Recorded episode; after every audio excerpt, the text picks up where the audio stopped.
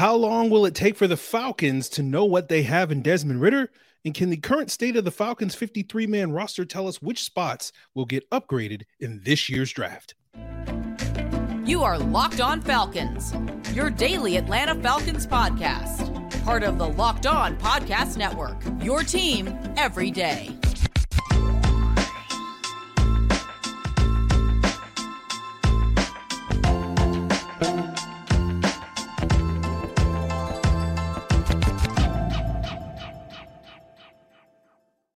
So guys, you know me, I'm Aaron Freeman, aka Mister Drew, aka Sirius Black, and of course the very humble host of this illustrious Locked On Falcons podcast, your daily Atlanta Falcons podcast, part of Locked On Sports Atlanta, your team every day. And we thank everyone that makes Locked On Falcons their first listen each and every day. Of course, make sure to be part of that group of everydayers that subscribe and listen every single day. Make sure you subscribe and follow for free on YouTube or wherever you listen to podcasts. So later in today's episode, you're going to hear me break down my prediction for what the Falcons fifty-three man roster would look like if they were to play a game this week. And that's going to give us an idea of what they will be doing next week in the draft. Uh, and so we'll get into that later in the episode. But first, we'll talk a little bit about the quarterback position. Uh, those of you that didn't know, the Falcons brought in C J Stroud, the Ohio State quarterback, for a top thirty visit today on Wednesday, which I believe is the final day in which teams can conduct visits. And now it's cut off. And basically, it's all about collating all that data that the teams have gathered over the last nine months about these prospects and put it together for a draft board.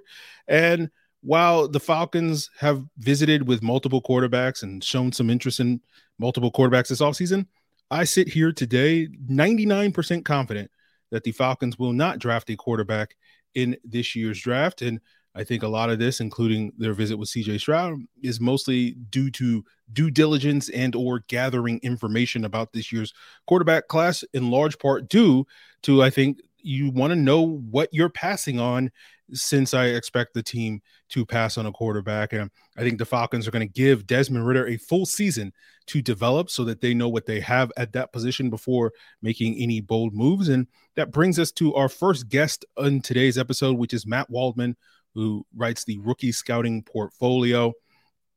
And Matt did an excellent job in my recent conversation with him, breaking down what the Falcons need to see from Desmond Ridder over the course of this season and sort of a timeline of how to evaluate him uh, to before they can make that long-term decision to see if he is their franchise quarterback. And we'll jump into that conversation with Matt right now.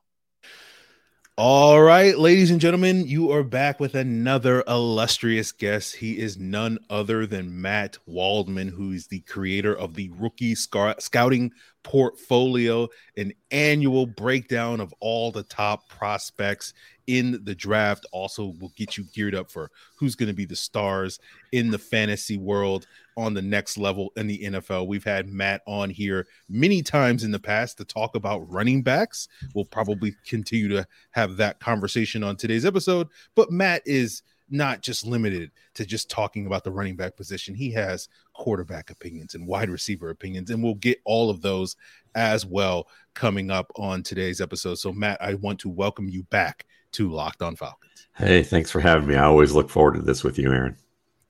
So, you know, everybody talks about the quarterback position, and we'll start talking about the quarterback position. We'll talk a little bit about some of the quarterbacks in this upcoming class, but as a baseline, Matt, we just had an interesting conversation right before we jumped on um, about Desmond Ridder, and you had some interesting thoughts on sort of the idea that the Falcons are rolling with Desmond Ridder and uh, how that's going to play a part in his evaluation heading into year two. So uh, I'll just give you the floor to just basically repeat what you told me uh, a few minutes ago. Sure. And I think the idea is that if the Falcons decide to roll with him, the rationale is, is that they really don't know what they have yet with him, and they want to give him a chance, because in the N F L, the dynamic that I've learned from talking with other scouts and former scouts and people who worked in, um, you know, personnel departments a little bit higher up than the scouts.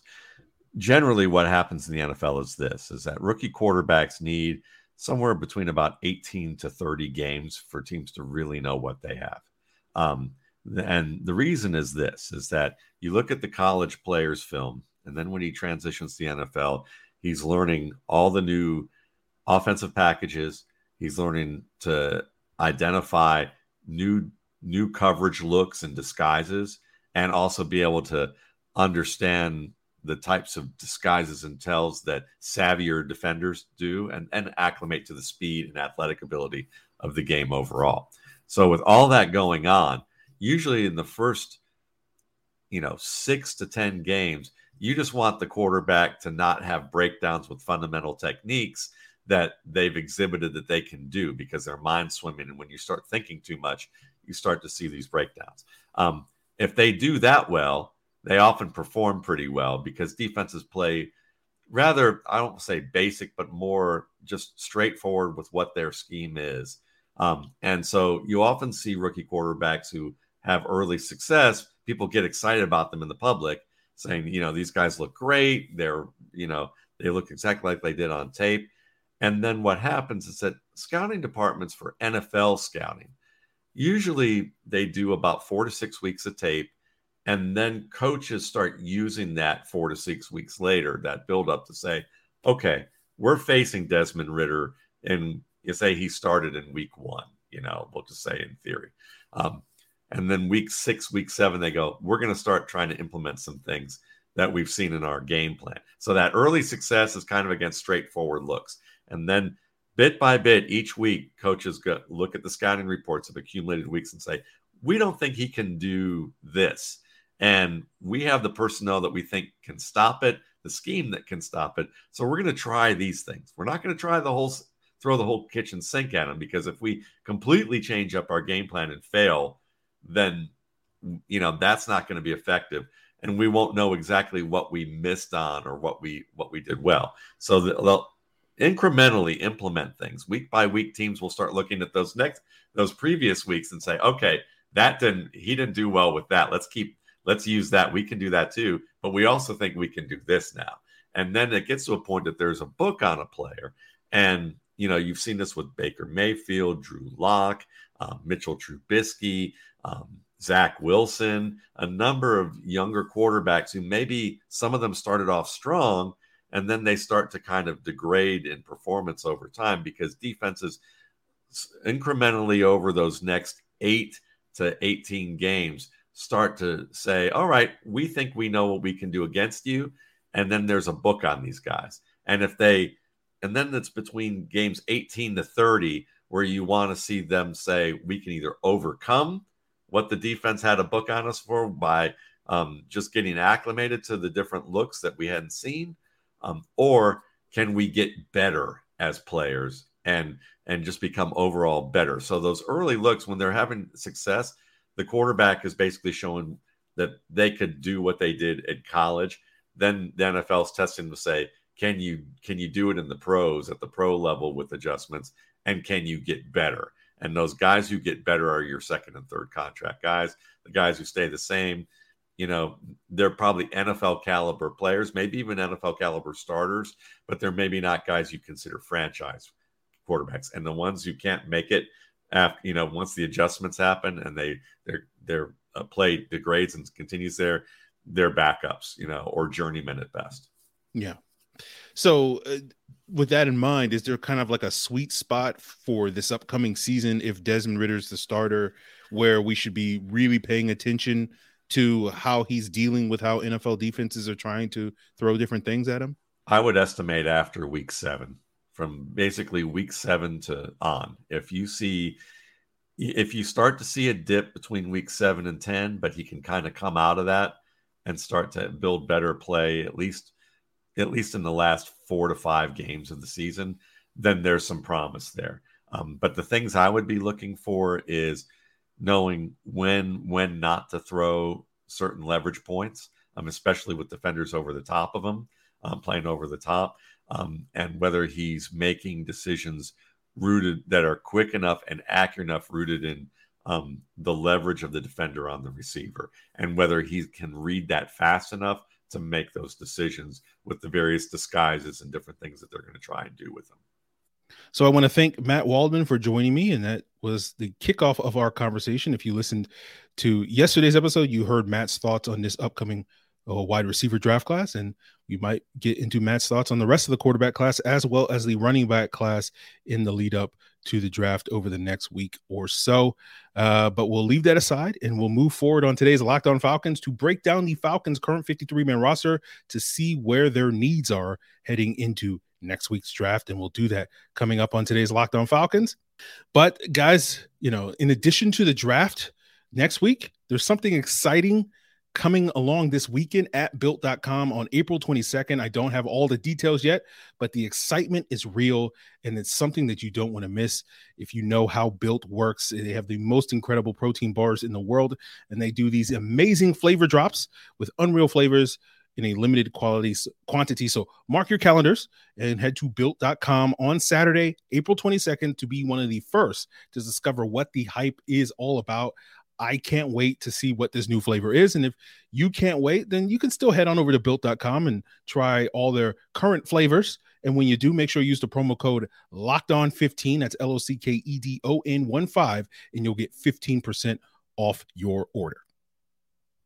So, uh, guys, we're continuing today's Locked On Falcons, and I want to give a special shout out to all my everydayers, everybody that checks out this podcast each and every day. And if you aren't subscribed to Locked On Falcons, make sure you subscribe on YouTube and your preferred podcast platform. But today of all days is a great day to be subscribed to Locked On Falcons on YouTube, because today we're going to have graphics, and, you know, I'll do my best for the audio listeners to describe what I'm showing on the screen, but this is a great opportunity to head on over to Locked On Falcons, hit that subscribe button, smash that like, as they say here on these YouTube streets. And we're going to be breaking down the uh, Falcons roster, and I'm borrowing a page from my good friend Kyle Crabbs, a host of Locked On Dolphins, as well as the host of the Locked On N F L Scouting podcast, alongside Joe Marino, host of Locked On uh, Bills, and the Locked On N F L Scouting uh, podcast with the Draft Dudes.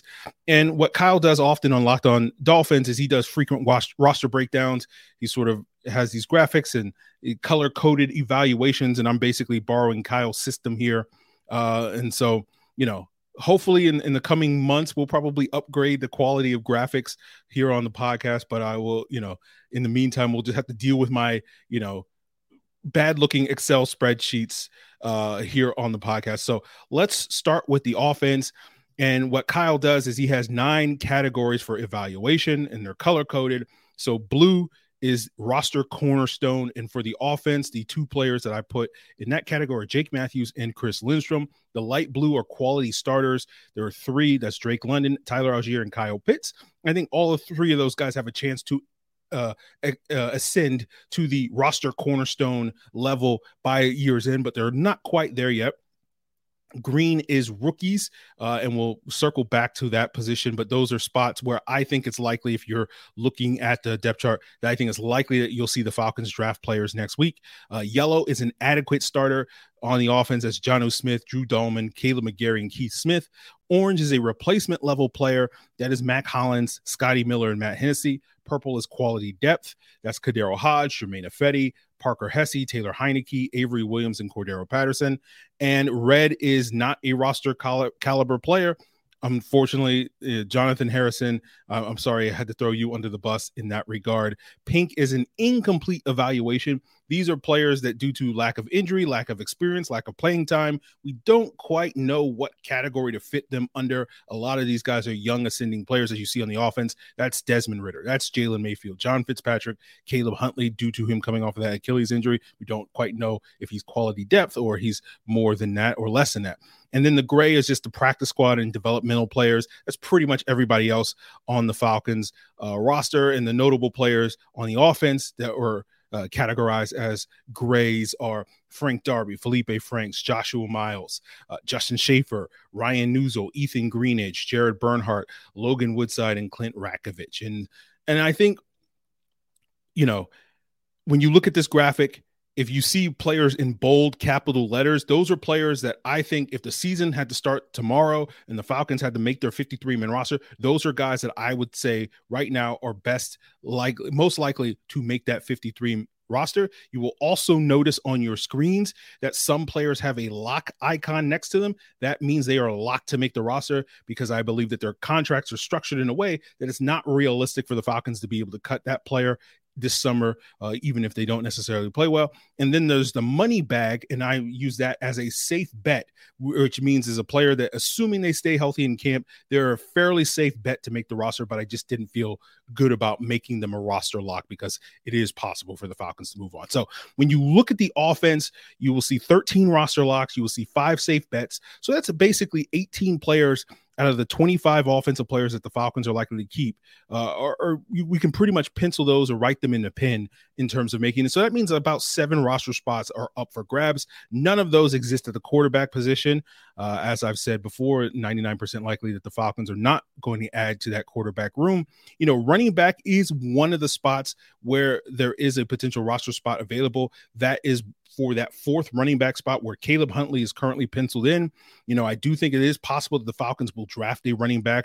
Uh, of course, we'll always mention the possibility of taking Texas running back Bijan Robinson in the first round, but I know some of you guys will be surprised by hearing me say this based off of my Twitter rhetoric, but if I was betting money, I would not bet on the Falcons taking a running back in round one or at any point in this draft. But I do think putting a rookie here is makes sense because, you know, we don't quite know what we have in Caleb Huntley coming off of that Achilles injury.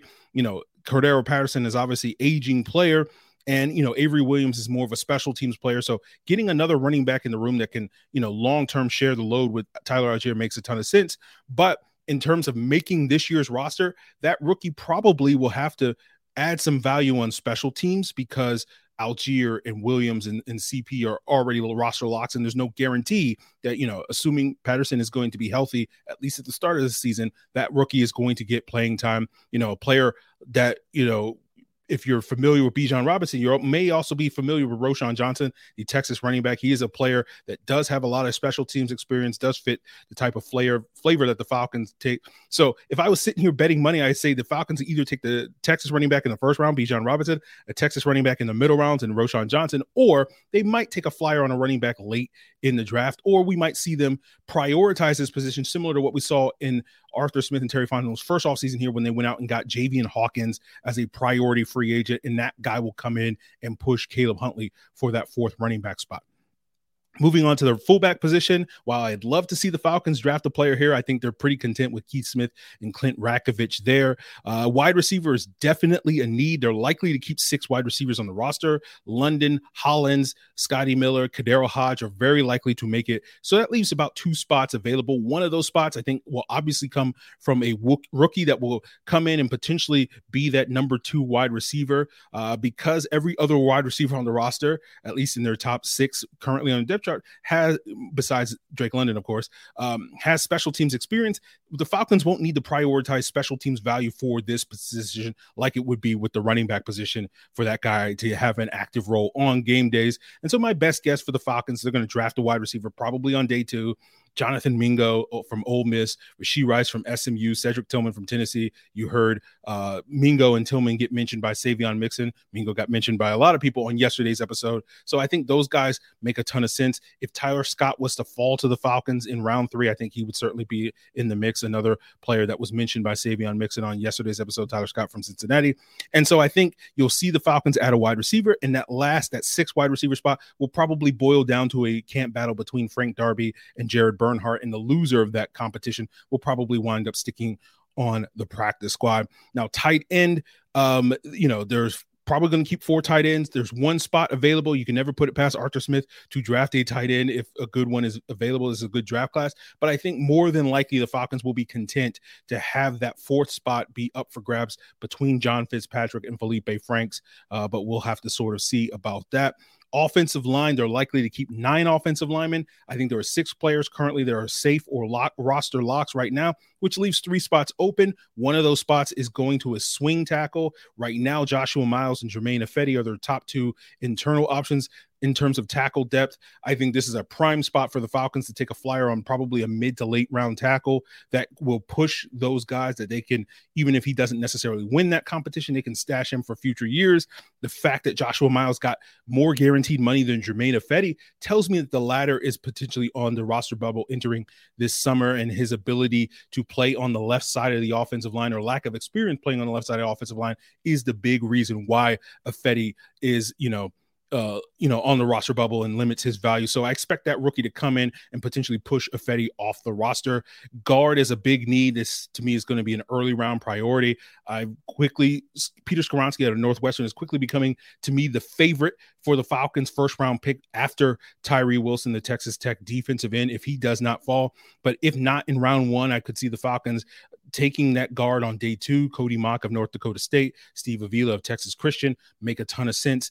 And I think if that's the case, they get that sort of day one impact starter that will potentially be the guy that will come in and push and overtake Matt Hennessy and push Matt Hennessy to that reserve role. That will bump Ryan Newsel, who I currently think will make the roster if the season started tomorrow, off the roster and back to the practice squad, which I think is a better place for him. And Hennessy will be more of that reserve center slash guard uh, moving forward. And so that final roster spot will come down to a camp battle as the best offensive lineman. That's where Effetti could be in the mix uh, with a rookie tackle added. Newsel could be in the mix. Ethan Greenidge, who the Falcons just picked up. Justin Schaefer, their sixth round pick a year ago. Tyler Vrabel, who's on the practice squad.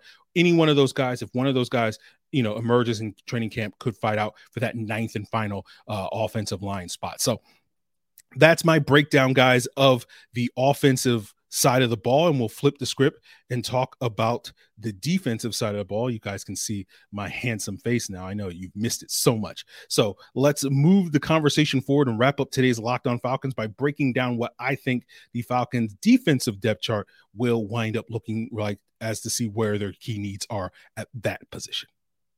So guys, continuing today's Locked On Falcons, once again, want to give a shout out to all my everydayers that make us their, uh, you know, daily first listen on a daily basis. And, and if you haven't already, go to your preferred podcast app or platform and, you know, give us a five-star review. If you're on watching on YouTube, of course, give us a like as you do. So let's flip the script. Another, you know, graphic for the defensive side of the ball, and going through the different categories, the roster cornerstones on the defensive side of the ball. I have A J Terrell, Grady Jarrett. Quality starters include David Onyemata, um, Calais Campbell, and Jesse Bates. I hope that we can elevate Bates to a roster cornerstone by year's end, but we'll don't want to be too premature at that point uh, moving forward. Adequate starters include Casey Hayward, Lorenzo Carter, Richie Grant, Caden Ellis, and Bud Dupree. And we'll see if, you know, Grant can make a jump to a quality starter. Same thing for Caden Ellis. Replacement level players include Eddie Goldman and Mike Hughes. Quality depth include Jalen Hawkins, Michael Walker, and Taquan Graham.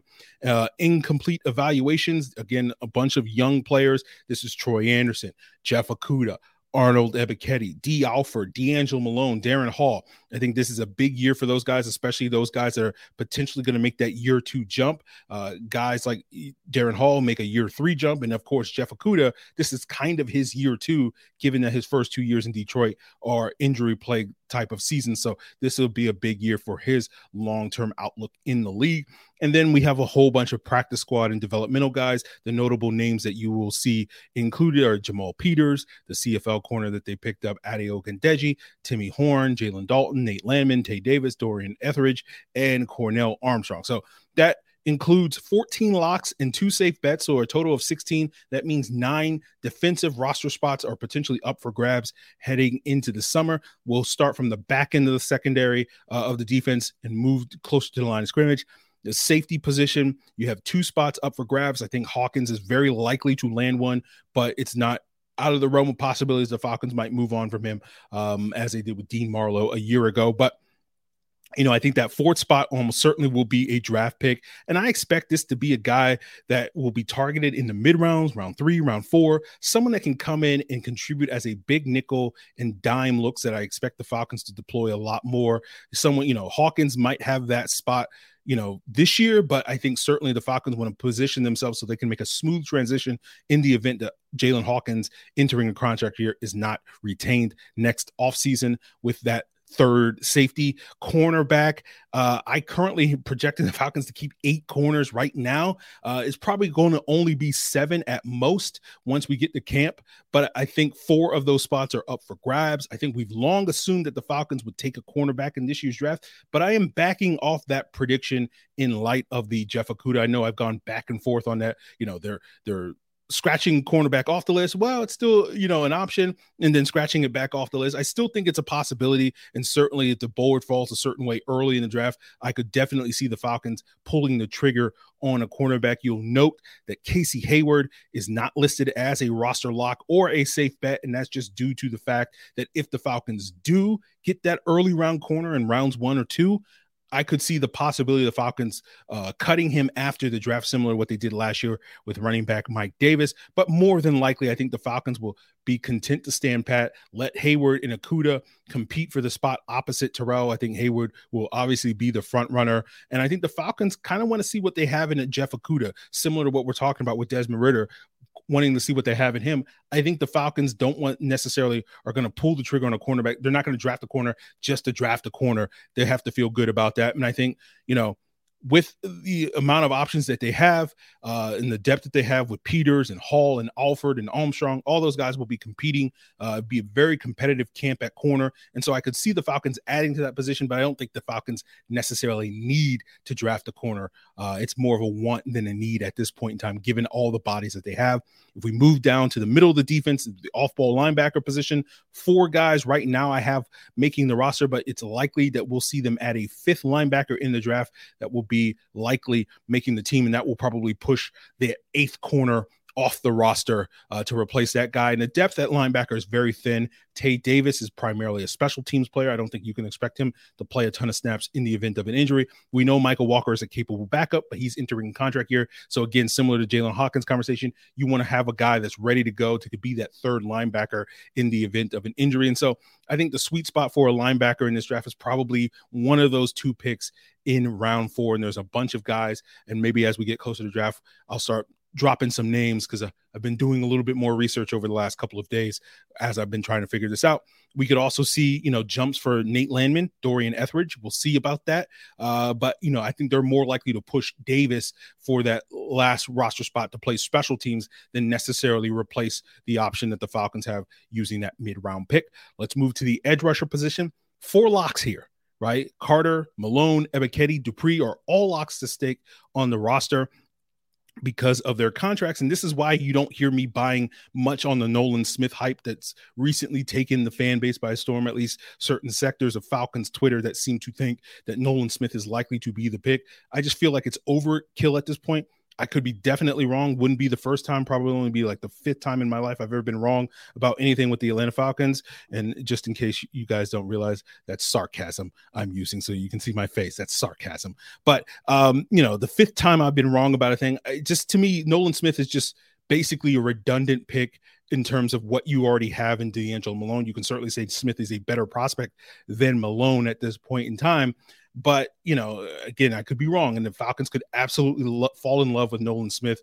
But I just, to me, it doesn't make a ton of sense for the Falcons to draft basically a rich man's version of DeAngelo Malone with a top ten draft selection when they already have those spots mostly filled. So I think the edge rusher position is something that the Falcons will punt to next year because they do want to see what they have in Ebiketie, what they have in Malone. That's a big part of this conversation is a lot of these players that are in pink.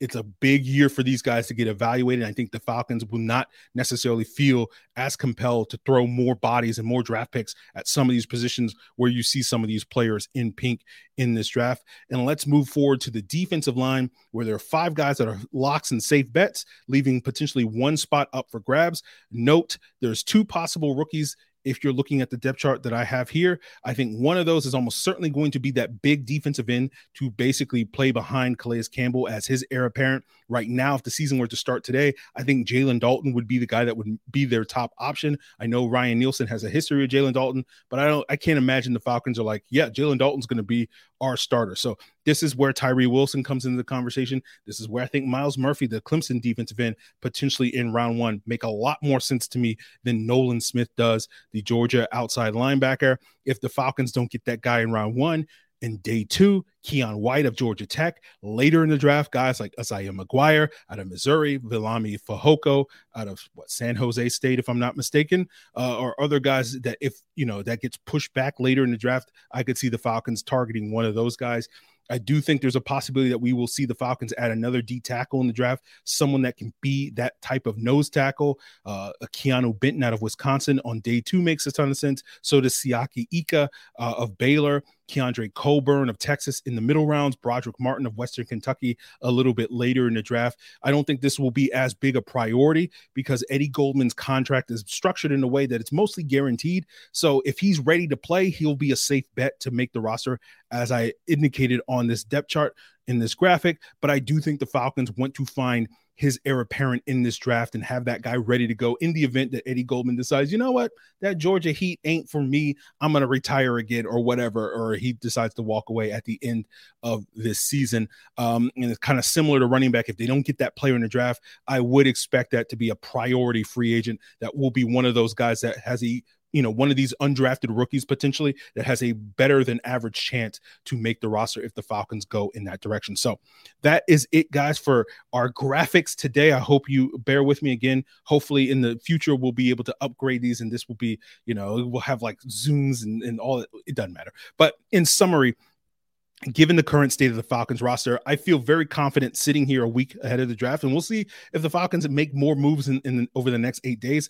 It seems unlikely at this point in time that they will. Most teams rarely do that. We did see Olamide Zaccheaus sign with the Eagles today, um, you know, and, you know, that was kind of expected. I've been hearing Eagles people talk about Ozy being signed by the Eagles for like basically a month now, and so that finally did happen uh, today. But you know, given where we're, the current state of the Falcons roster is, I feel pretty confident the Falcons will walk away from their draft this year with at least a wide receiver, a left guard, a big defensive end, a linebacker, and a safety. Those five spots, you know, I'm not going to say they're locks to get drafted, but you know, let's say very safe bets for the Falcons to find bodies at those positions in the draft. And then you have the options of corner and nose tackle and running back and swing tackle. I think those are likely on the docket as well. And I think the Falcons will be probably taking a best player available strategy at those nine uh, positions. And right, that's how their draft board will be built. They'll just take the best player at those nine spots and we'll see how it goes. But I feel like the Falcons will try their best to fill as many of those positions as they can in a draft. And certainly if we see an early round draft trade back where they can pick up, you know, those fifth, sixth round picks that are currently missing, that will allow them the opportunity to get all of those positions. Because again, currently the Falcons have seven picks in this year's draft after trading that fifth for Jeff Okudah, trading the seventh for Jonnu Smith and whatnot. So uh, don't be surprised if the Falcons do decide to trade back at some point in the first couple of rounds, particularly the first three rounds, uh, to try to pick up some more picks on day three so that they can fill some of those depth roles and have a little few more bodies from this draft class entering training camp. So I hope that, guys, was a good enough breakdown of the Falcons fifty-three man roster. Again, if you were listening only to the audio version, by all means, head on over to the YouTube channel so that you can see the video version. Uh, uh, so you can get those sort of rudimentary, crude graphics that I put out there on the Excel spreadsheet. But that's going to do it for us here on today's episode, guys. Tomorrow uh, we'll probably get into, I don't know what we'll get into, but we still have unaired, um, you know, conversations with people like Matt Waldman, uh, Savion Mixon, still have some things to go with Scott Kennedy and Kevin Knight as well. So we'll see if those that's, you know, relevant to tomorrow uh, and moving forward. But I hope, guys, you continue to make Locked On Falcons your first listen each and every day. Make sure you subscribe and follow for free on your preferred podcast platform. And of course, guys, for your second listen, be sure to check out the Locked On N F L Draft Podcast and Locked On N F L Scouting with Kyle Crabbs of Uh, and Joe Marino, Locked On N F L Draft with Damian Parson and Keith Sanchez, uh, all to give you more insight in this upcoming draft class. It's all part of Locked On Podcast Network, your team every day.